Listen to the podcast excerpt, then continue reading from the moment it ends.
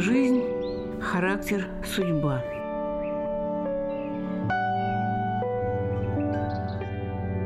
Биографию Анны Ахматовой читает Нина Попова.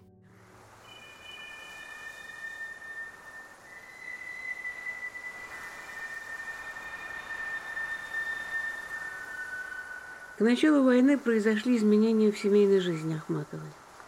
Еще в 1910-м они с Гумилевым заключили семейный союз, сохраняя за каждым право на независимость, подчиняясь семейному долгу в разумных пределах. Кто первым нарушил эти пределы, трудно сказать. Когда Гумилев уехал в Африку в последний раз, Анна Ивановна попросила невестку разобрать ящики его письменного стола. Там Ахматова нашла письмо от актрисы Высоцкой. Не одно письмо, несколько.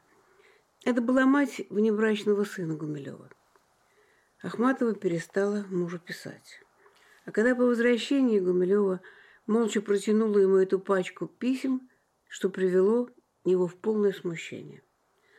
При том, что их обоих объединяло страстное увлечение поэзией, позже, в конце жизни, Ахматова будет говорить о браке с Гумилевым как об обручении на каких-то таинственных духовных высотах. Но ни он, ни она не понимали, что такое настоящая семейная жизнь. Видимо, Ахматова не была способна к простым житейским проявлениям любви, которые могли бы сделать возможным совместную жизнь с другим человеком. Видимо, оба они были в этом похожи.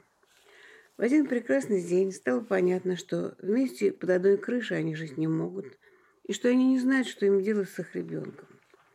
Самым логичным и разумным с точки зрения Ахматовой было предоставить воспитание сына свекрови, которая была очень привязана к внуку. «Ты молодая и красивая, зачем он тебе?» — говорила Анна Ивановна, не слишком-то жаловавшая невестку. И свекровь забрала Леву Слепнева, потом и Бежец. Так Ахматова потеряла сына.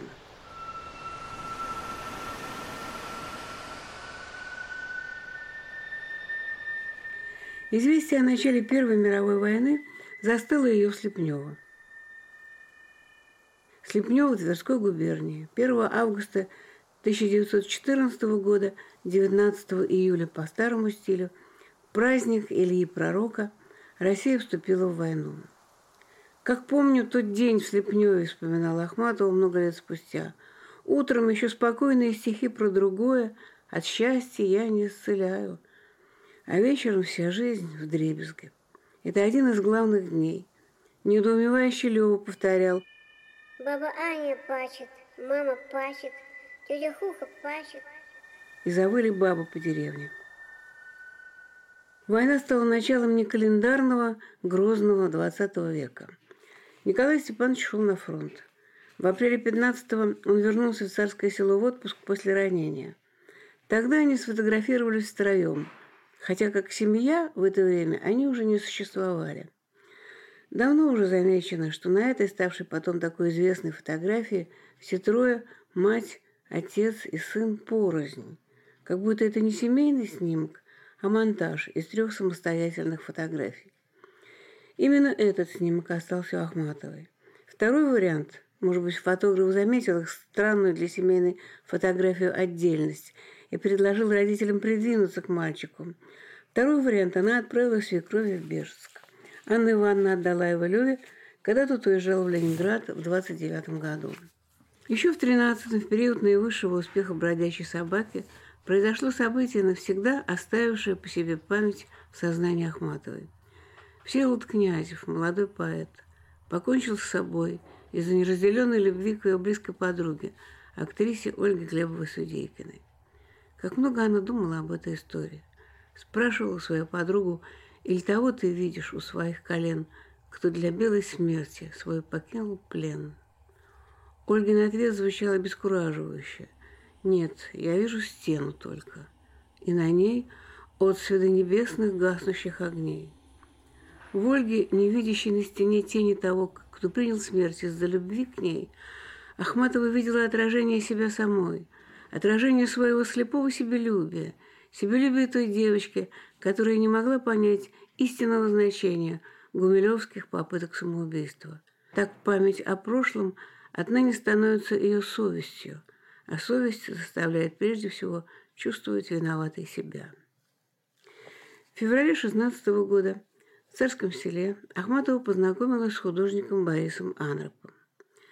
Специально вернувшийся из Европы в Россию, чтобы участвовать в войне, Анроп знал об из писем своего друга Николая Недобрового. Их встреча произошла в Царском селе и очень много значила для Ахматовой. Анропу посвящена большая часть стихов ее третьей книги «Белая стая», сентябрь 17 -го. Уезжая на фронт, Анроп передал ей деревянный престольный крест для благословения, найденный им в полуразрушенной церкви в Галиции. Ахматова подарила ему в ответ свое черное кольцо, знак ее поэтического дара, звено, связующее ее с Богом. Их отношения были недолгими. Летом 1917-го Борис Андроп, убежденный европеец, поклонник упорядоченного строя жизни, уехал в Англию. Ему, художнику-мозаичисту, нужна была гарантия устойчивого уклада общественной жизни. Люблю покойную английскую цивилизацию разума, а не религиозный и поэтический бред. Ахматова расценивала его отъезд не только как отречение от любви – но отречение от своей страны, от ее истории. С этого момента начнется ее размышление об эмиграции, о ее праве и вине.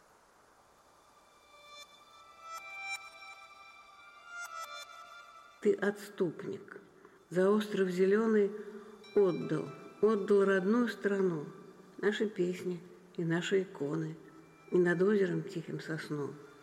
Да, не страшно ни море, ни битвы, тем, кто сам потерял благодать. От того-то во время молитвы попросил ты себя поминать. Им довелось увидеться почти 40 лет спустя в Англии в 65 году в Оксфорде, где Ахматова получала почетное звание доктора литературы. События Первой мировой войны переросли в революцию 1917 года, что было для Ахматовой продолжением тех испытаний, которые выпали на долю России в XX веке. Но бежать от революции не считала для себя возможным. Когда Приневская столица, забыв величие свое, как опьяневшая блудница, не знала, кто берет ее, у нее голос был. Он звал утешно, он говорил, иди сюда, оставь свой край, глухой и грешный, оставь Россию навсегда. Равнодушно и спокойно руками я замкнула слух, чтобы этой речью недостойной не омрачился скорбный слух. Ахматова права, заметил Блок. Бежать от революции – позор. Стихи, написанные после революции, вошли в ее четвертую книгу «Подорожник». Это апрель 21 года. Ахматова видит для себя выход в том, чтобы взять часть страданий, уготованных ее стране, на себя – хаос революционных событий 17 года она пережила в Петрограде, в время жила у своей гимназической подруги Валерии Срезневской на Выборгской стороне. Особенно часто она виделась тогда с Мандельштамом. Он заходил за мной, вспоминала Ахматова, и мы ехали на извозчике по невероятным ухабам революционной зимы, среди знаменитых костров, которые горели чуть ли не до мая, слушая неизвестно откуда несущиеся ружейную трескотню. Так мы ездили на выступления в Академию художеств, где происходили вечера в пользу раненых, и где мы оба несколько раз выступали. Был со мной Осип Эмильевич на концертах Бутома Незвановой в консерватории, когда она пела Шуберта. К этому времени относятся все обращенные ко мне стихи, и это странное, отчасти сбывшееся предсказание, когда-нибудь в столице Шалой, на диком празднике у берега Невы, под звуки омерзительного бала сорвут платок с прекрасной головы. К этому времени, кроме опубликованных сборников ее, получили известность несколько портретов Ахматовой, в том числе один работы Альтмана 14 года в кубистической манере, вызвавший столько споров. Но не только Альтман. Художники разных направлений стремились писать ее портреты. Ахматова внешне, пластически, как и в своей поэзии – виделась воплощением одухотворенной женской красоты Серебряного века. Она была очень пластична. Современники рассказывали, как умело делать рыбку, доставать пятками до затылка. Сохранилась даже такая фотография 16 года. Но вряд ли это было тщеславной демонстрацией гибкости, скорее врожденной способности к пластическому выражению душевного состояния. Попросту красивой ее назвать нельзя, замечал когда-то Недоброво. Но внешность ее настолько интересна, что с нее стоит сделать и леонардовский рисунок, и генсберовский портрет маслом, и иконы темперой, а пуще всего поместить ее в самом значащем месте мозаики, изображающей мир поэзии. Это Недоброво писал Борису Анропу. И это замечание оказалось своего рода предсказанием. При жизни Ахматовой художниками было написано около 180 ее портретов, где была использована и манера английского художника Гейнсбора, и манера Леонардо да Винчи, а портрет работы Петрова-Водкина, несомненно, стал интерпретацией русской иконы. А сам Борис Анроп по окончании Второй мировой войны, уже в 50-е годы, сделал мозаичный портрет Ахматовой в вестибюле Лондонской национальной галереи, назвав свою композицию «Сострадание». В тот год, когда Анроп покинул Россию, в год революции, менявших Россию не одну человеческую жизнь, Ахматова достигла вершины своей славы. И слава ее была также всеобъемлюща, как потом, в 1946 году, организованное властями ее бесславие, когда ее имя будет заклеймлено формулировкой полумонахиня-полублудница. Неудивительно, что традиционная классическая стилистика поэзии Ахматовой в эпоху классовой борьбы сделала ее поэтом неразрывно связанным с прошлым – что по новым идеологическим установкам не предвещало ничего хорошего. В это время Ахматова переживала трудный период размышлений о самой себе, о своей вине в неудавшемся браке с Гумилевым, о своей причастности к злу, творимому в окружающем мире. Может быть, этим объясняется ее новый семейный союз, который возник очень быстро. В 1918 году она стала женой Владимира Шелейко – известного ассириолога и поэта.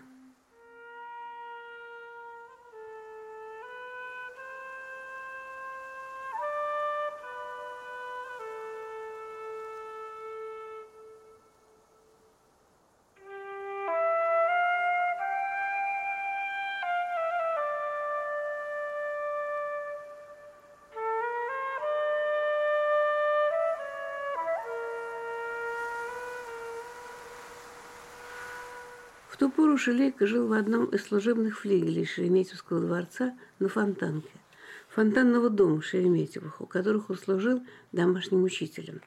Молодой ученый-востоковед имел такую основательную репутацию, что граф Сергей Дмитриевич Шереметьев пригласил его учителем к своим внукам. Старый граф был не только хранителем памяти и семейных коллекций, но и глубоко образованным человеком, историограф и издатель – он объединил вокруг себя целый круг людей, занимавшихся историей России.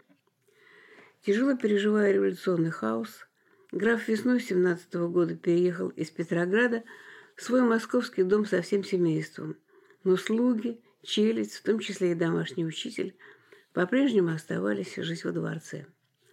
В январе 18 года граф передал дворец со всеми коллекциями государству. Это был короткий период времени – когда фонтанный дом уже не был дворцом, но еще не стал музеем.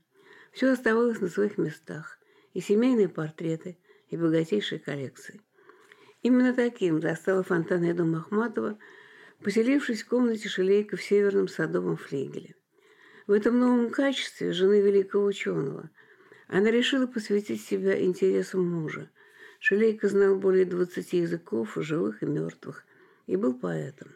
Она решила быть его литературным секретарем, вероятно, считая, что так будет решена проблема брака и не будет места соперничеству, как это было с Гумилевым. Но как бы она ни подавляла свои литературные интересы, трудно было смириться с резко-ироническим отношением Шлейка к ее стихам. И ее рукописями он разжигал самовар.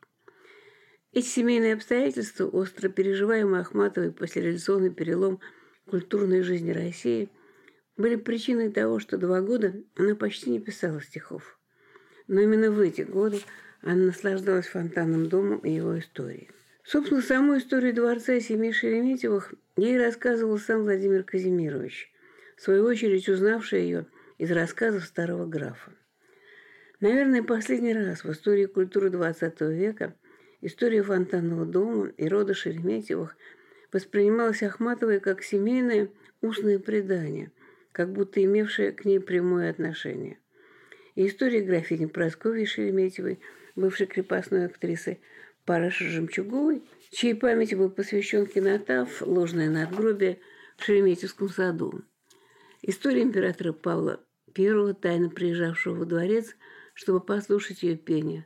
Рассказы о Пушкине, который здесь позировал Кипренскому. О Вяземских. Внучка князя Петра Андреевича, друга Пушкина, была женой последнего графа Шереметьева. Может быть, именно в эти два ее молчаливых года, года жизни в фонтанном доме, возник ее интерес к Пушкину и его эпохе. Именно тогда накопленная столетиями традиционная петербургская культура, отвергаемая теперь пролетариями, новыми хозяевами жизни, и сам дворец, наполненный присутствием Пушкина, стали осознаваться ею как наследство, предназначенное именно ей.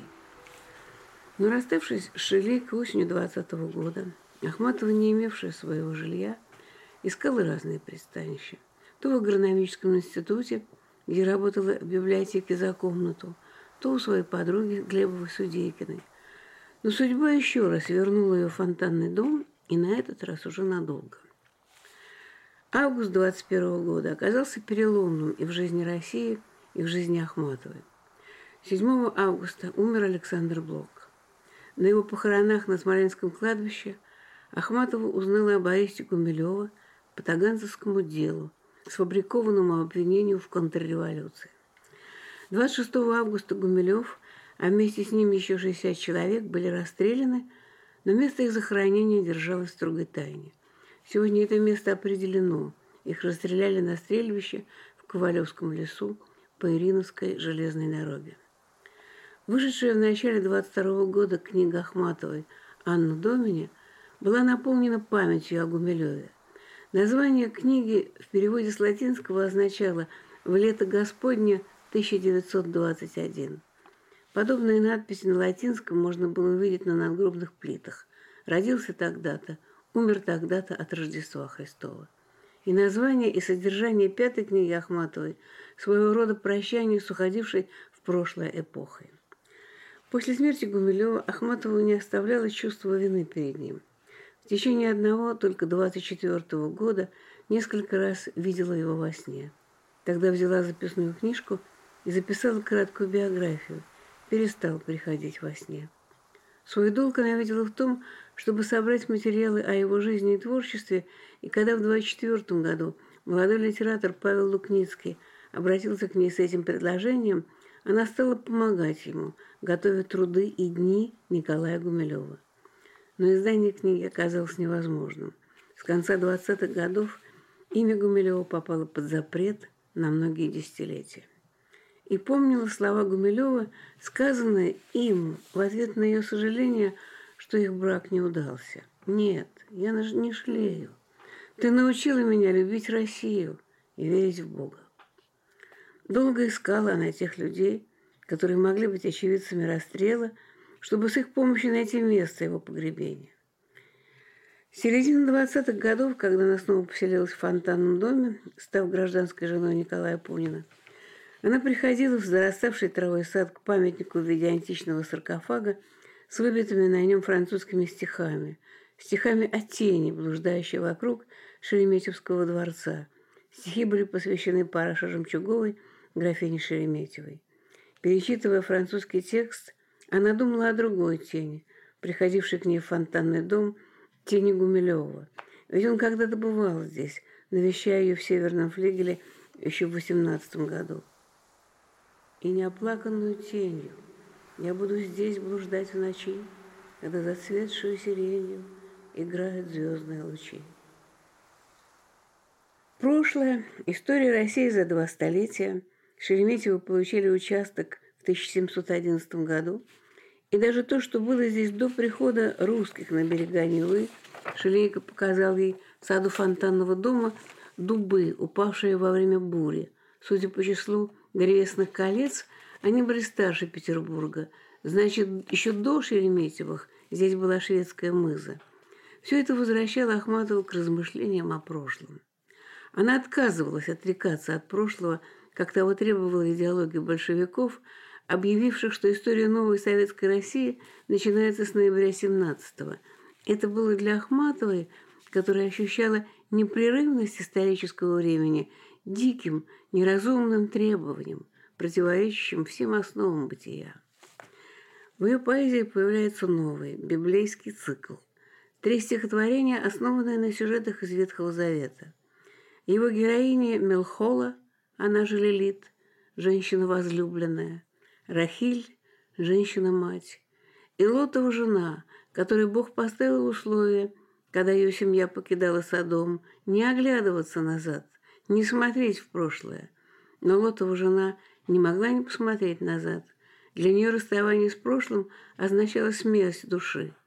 Она оглянулась на красные башни родного Содома, на площадь, где пела, на двор, где прила, на окна пустые высокого дома, где милому мужу детей родила, и стала соляным столпом. Мелхола, Рахиль, Лотова жена – три ипостаси собственного мира Ахматовой. Оглядываясь в прошлое, она сохранила в памяти историю России, веру в Бога и нравственные ценности христианской культуры. И это было непросто, если помнить, что новая власть в своей атеистической пропаганде запретила употребление имени Бога с большой буквы, только с маленькой. А потом и вообще упоминание Бога стало нежелательным. И когда Ахматова во время Второй войны в стихах солдатах, защищавших Ленинград, писала «У Бога мертвых нет», цензура исправила эту строку «Для славы мертвых нет». Цензурой было запрещено упоминать в стихах Бога. А над воротами фонтанного дома по-прежнему оставался герб Шереметьевых, украшенный их девизом «Deus conservat omnia» – «Бог сохраняет все». Советская власть отменила Бога, но нельзя было отменить вечные устои мировой христианской культуры. В своей поэзии, в своем мировоззрении Ахматова эти устои сохраняла. Познакомившись не спустя четыре десятилетия, Иосиф Бродский писал, «Главным для меня было не то, что она умна. То, что она привносила в наше общество, как бы шло от нее, даже через нее, почти минуя личность. Так что можно было задавать вопросы типа «Что значит быть христианином? Что это значит прощать?» Вы знаете, сколько всего было в ее жизни. И тем не менее в ней никогда не было ненависти. Она никого не упрекала, ни с кем не сводила счеты – она просто могла многому научить. Смирению, например. Я думаю, может быть, это самообман, но я думаю, что во многом именно ей я обязан лучшими своими человеческими качествами. События реальной жизни, расстрел Гумилева в 21 году и его тайное погребение, она соотносила с событиями прошлого. Так Николай I, повесив пятерых декабристов в 1826 году, велел скрыть место их погребения. А Пушкин упорно, настойчиво искал их могилы. Ахматова находила этому подтверждение в его прозе и в его стихах. По всем законам христианской культуры ни одна человеческая жизнь не может быть предана забвению. И для Ахматовой отсутствие могилы означало невозможность успокоения, примирения и продолжения жизни. Она вспоминала верования античной эпохи, перешедшие в христианскую культуру, могила праведника – достояние страны. Занимаясь исследованием каменного гостя, находила у Пушкина подтверждение своим размышлениям о том, что при нарушении нравственных норм христианской культуры человек ждет возмездия. Дон Гуана, назначившего свидание женщине у гробницы убитого им ее мужа, ждет наказания – метафорически выраженное Пушкиным в появлении статуи командора, уводящего его с собой. Она не знала, каким это возмездие будет в реальной советской жизни, исказившей нравственные основы, но знала, что она обязательно будет.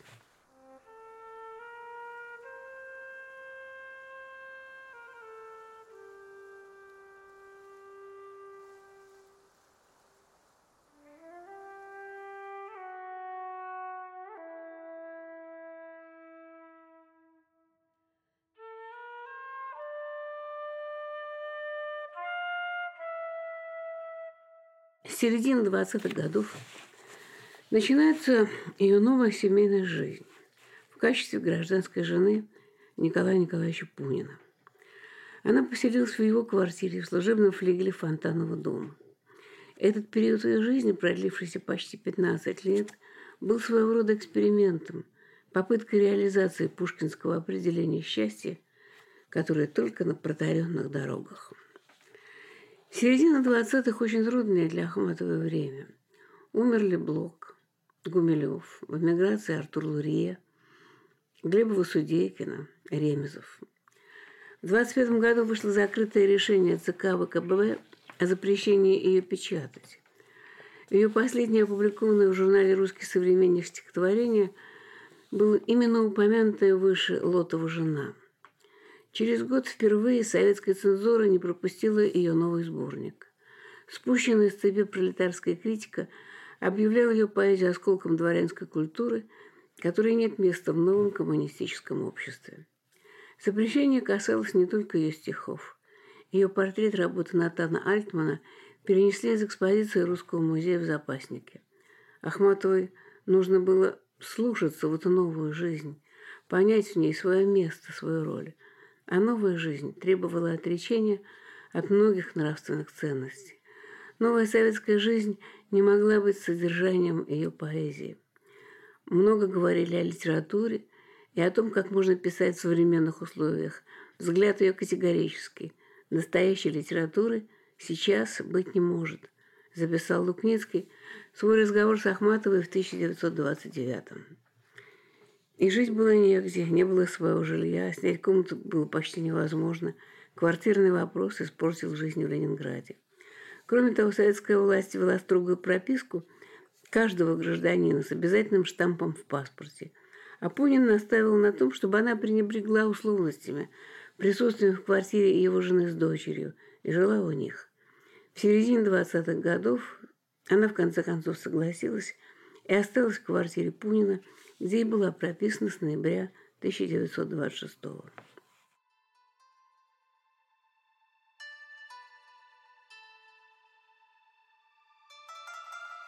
Пунин с поразительной глубиной анализировал ее склад характера и характер их отношений. Все обычное с ней необычно. И необычно в самую неожиданную сторону. Так что и так называемые пороки ее исполнены такой прелести, что, естественно, человеку задохнуться – но с ней трудно. И нужно иметь особые силы, чтобы сохранить отношения. А когда они есть, они так высокие, как только могут быть высокие произведения искусства. Я не буду спорить. Моя дружба с ней может быть и гибельна для меня, но не я только один предпочитаю эту гибель страху ее потерять или скуки ее не иметь. И она все-таки осталась в его доме, чтобы попытаться изменить свою жизнь, примириться с будничным существованием обыкновенного человека. Старалась брать на себя какие-то семейные обязанности. Занималась французским с маленькой Ирочкой. Помогала Пунину с переводами текста с французского, итальянского, английского, необходимых ему для лекций. Стряпать и шить не умела, да и не любила. В минуту сильного стресса могла виртуозно, художественно заштопать дырку на носке. Выбирая между верностью музе и счастьем обыкновенной жизни в союзе с Пуниным, она выбрала последнее. И снова это была ее неудача.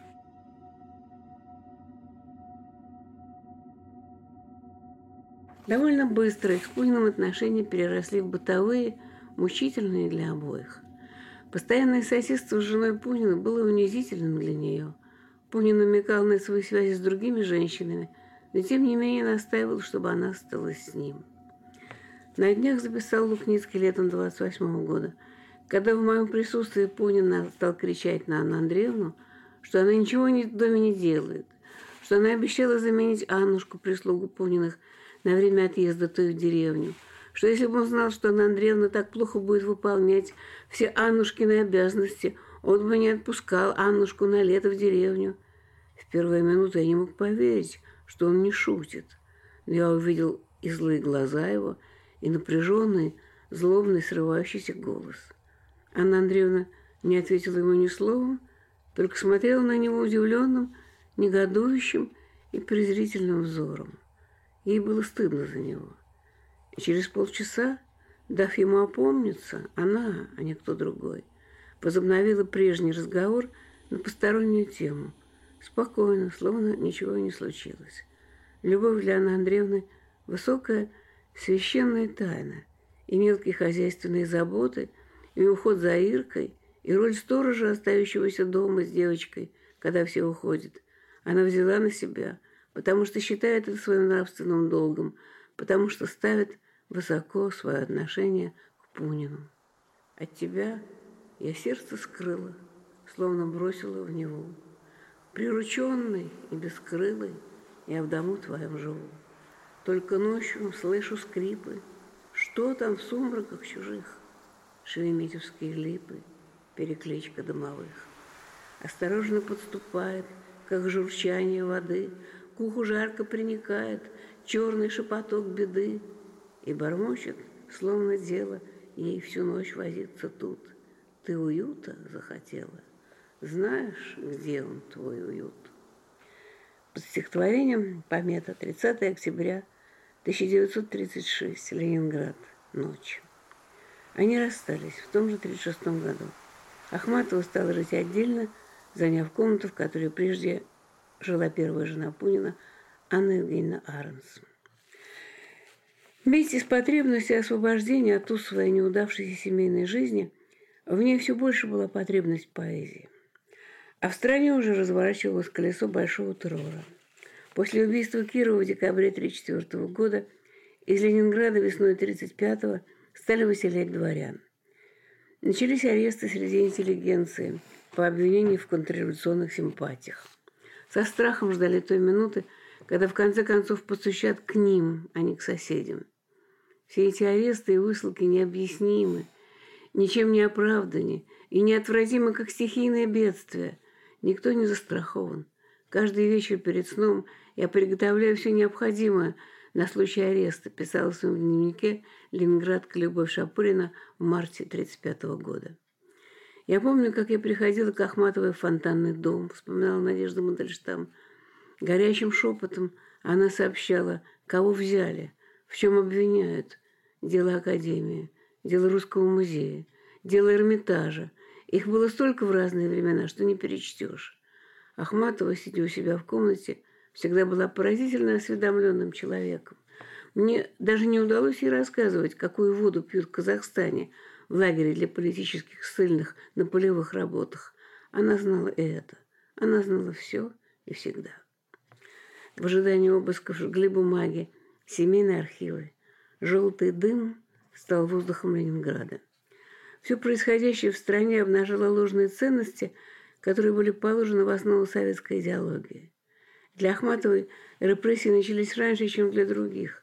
После событий 21 года она внутренне была готова к ним. Поэтому у нее искали совета, что делать, как поступить, кому идти за помощью. Самым бессмысленным она считала вопрос «за что взяли?». «Всех берут ни за что», – отвечала она. В ноябре в квартире Фонтанного дома в ноябре 1935 были арестованы Пунин и Лева Гумилев – Истинной причиной его ареста было то, что он сын Гумилева и Ахматовой. Уводили тебя на рассвете. За тобой в осень начинался ее реквием. И продолжался, потому что еще через два с лишним года Лева был арестован еще раз и после 17 месяцев тюрьмы приговорен к пяти годам исправительно-трудовых лагерей. Зову тебя домой, кричалась в ноги палачу. Ты сын и ужас мой. Местом действия ахматовских стихов становится тюремная очередь, где она трехсотая с передачу. В ткань ее поэмы входит вопрос женщины, стоявшей за ней в очереди. «Вы это сможете описать?» Я сказала «могу». Ахматова всегда писал название этой своей поэмы на языке оригинала «реквием» по латыни, что означает «заупокойное», католическая служба. У Бога мертвых нет. Память замещает молитву, совершая работу бессмертия. Хотелось бы всех поименно назвать, да отняли список, и негде узнать. Для них соткала широкий покров из бедных, у них же подслушанных слов. Она чувствовала себя голосом народного страдания и в слиянии с народной судьбой видела смысл своего пути. Не случайно она пишет о покрове, вызывающем в памяти икону покрова Пресвятой Богородицы, которая в русской традиции была образом спасения. Ахматовский покров соткан из слов, из тех слов, которые она слышала в очереди в кресты, и слов страдания своего народа, которые она превращает в поэзию. Только поэтическое слово может защитить и спасти во время террора.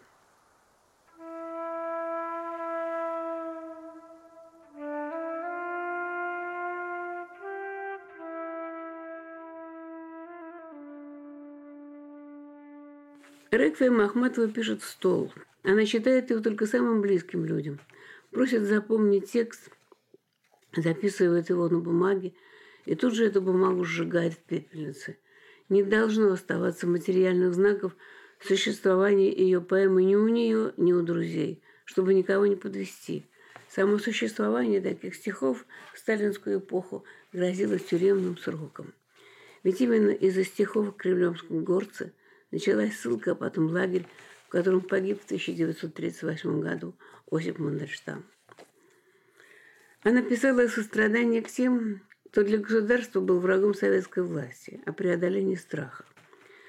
Ее нравственная позиция, на самом деле, была противостоянием террору. Она не принимала идею уничтожения людей по классовому признаку, того одичания, которое поощряла в человеке революция – а Шариковых писал в ту пору в «Собачьем сердце» ее друг-писатель Михаил Булгаков. Террора как средство держать народ в узде страха. Она оставалась в пределах ценностей христианской культуры. Официальные советские лозунги оказались ложными и только скрывали то, что происходило в реальной жизни миллионов. Репрессии, расстрелы, лагеря. Пусть ее поэму «Реквием» знали не больше десятка человек – Пусть в глазах домашних она по-прежнему оставалась человеком со странными привычками. Поздно ложилась, поздно вставала, не умела или не хотела вести хозяйство. Но она могла облекать в слова свои мысли и мысли тех, кто были жертвами этого строя. На что она жила? Получала деньги за переводы с французского, письма Рубенса, например. Иногда получала денежные пособия от государства в виде пенсии – но это были копейки, на них было трудно прожить. Иногда жила в проголоде. Включала у себя в комнате электрический чайник, ставила на керосинку в кухне кастрюлю с картошкой. Быт был предельно прост, чтобы не сказать аскетичен. Впервые пришедшая к ней в комнату фонтанного дома Лидия Щековского помнила, как при попытке закрыть рассохшиеся створки платяного шкафа из дверцы выпадали мешки с сухарями – которые сушили и собирали для передачи Лёве в кресты. Социальные страхи, комплексы ее семейного положения в доме Пунина поселили в ней невроз. Она стала бояться переходить улицу, впадала в ступор при переходе через Невский проспект, а страха перед машинами останавливалась прямо посреди проспекта. Но чувствуя себя житейски беспомощной, зависящей от других, она была сильной в своих стихах. Ахматова понимала, что если кто-то ведет ее по жизни, то это муза. Если в ее жизни была любовь, то к утонувшему царевичу из ее ранней поэмы «У самого моря». Всякий другой брак был ошибкой, а дом – пародией на дом вообще. Ее домом был рай, Китиш, город, опустившийся на дно озера при наступлении татаро-монгольской конницы, в невременной мир, который она покинула, пускаясь в путешествие – во времени и пространстве. Она может вернуться в свой китиш, только совершив то, что ей предназначено. А предназначено через поэзию рассказать о том, чему она стала свидетелем в этой земной жизни. Образ Китежа составляет основу поэмы Ахматовой «Путем всея земли», написанной в том же сороковом году, когда и «Реквием», но эта поэма будет опубликована как и «Реквием», тоже после смерти Ахматовой. Неожиданно в сороковом году она получила предложение от издательства на подготовку своего нового сборника после 16 лет непечатания. Есть версия, что руководство издательства в Москве пошло на этот шаг, получив отмашку с самого верха, будто бы на одном из совещаний в Москве Сталин поинтересовался, почему не печатается Ахматова. Сборник вышел под названием «Из шести книг». Новых стихов в нем было не очень много, только то, что пропустила цензура. Сборник вышел в мае, а осенью было постановление ЦК книгу стихов Ахматова изъять. Но даже изъятие книги не могло остановить развитие ее нового поэтического сознания. «Я поэт 1940 года», – утверждала она, и продолжала писать. «Из года сорокового, как с башни на все гляжу, как будто прощаюсь снова с тем, с чем давно простилась, как будто перекрестилась и под темные своды схожу». Ее башня – обретенное понимание своего пути – ее поэтическое слово может показать человеку, что искажает его человеческий облик и что может его спасти. В сороковом году она стала соединять себя и нынешнюю свою реальность с собой в прошлом, вводить свою жизнь в историю, но только эта история начиналась издалека, со времен Нового Завета. Вспомнила сюжеты своей далекой молодости, смерть Всеволода Князева в Петербурге 13 года – она не винила Ольгу, которая не хотела помнить прошлого, винила себя. Так в декабре 40 -го года началась ее поэма «Без героя». Гибель Князева, не повлекшая за собой покаяние тех, кто был рядом, кто был свидетелем, становится предвестником гибели всех. Его двойниками, а вся поэма построена на соотношении героя и его двойника, были не только юноши, погибшие на полях Первой мировой, потом на гражданской войне – его двойником был расстрелянный в Ковалевском лесу под Петроградом Гумилев и погибший в лагере на второй речке под Владивостоком Мандельштам. Смерть Князева становится началом большой крови, пролитой народом ее страны. В мире накапливается такая степень потери ответственности за других и потери покаяния, что происходит некий тектонический, социальный, исторический взрыв. Начинается Первая мировая война – переходящая в революцию, потом в террор, а потом Вторая война. И все катастрофы и испытания, которые выпали на долю России в XX веке, начинаются тогда. Ахматова взяла эпиграфом к ташкентскому варианту поэмы «Без героя» цитаты из Эдгара По «Все неправы». И она, автор поэмы, была неправа, но она была готова к покаянию. Раскаяние, выраженное одной – несет прощение всем виновным. Ее поэма была размышлением о судьбе своего поколения, оказавшегося вне истории. Такой судьбы не было ни у одного поколения в истории, а может быть, не было и такого поколения, писала она. Блох, Гумилев, Хлебников умерли почти одновременно. Ремезов, Цветаева и Ходосевич уехали за границу. Там же были Шаляпин, Михаил Чехов, Стравинский, Прокофьев и половина балета – Павлова, Нижинская, Корсавина. Наука потеряла Ростовцева, Бердяева, Вернадского. Пастернак примолк после гениальной книги лета 17 -го года, растил сына, читал толстые книги и писал свои поэмы.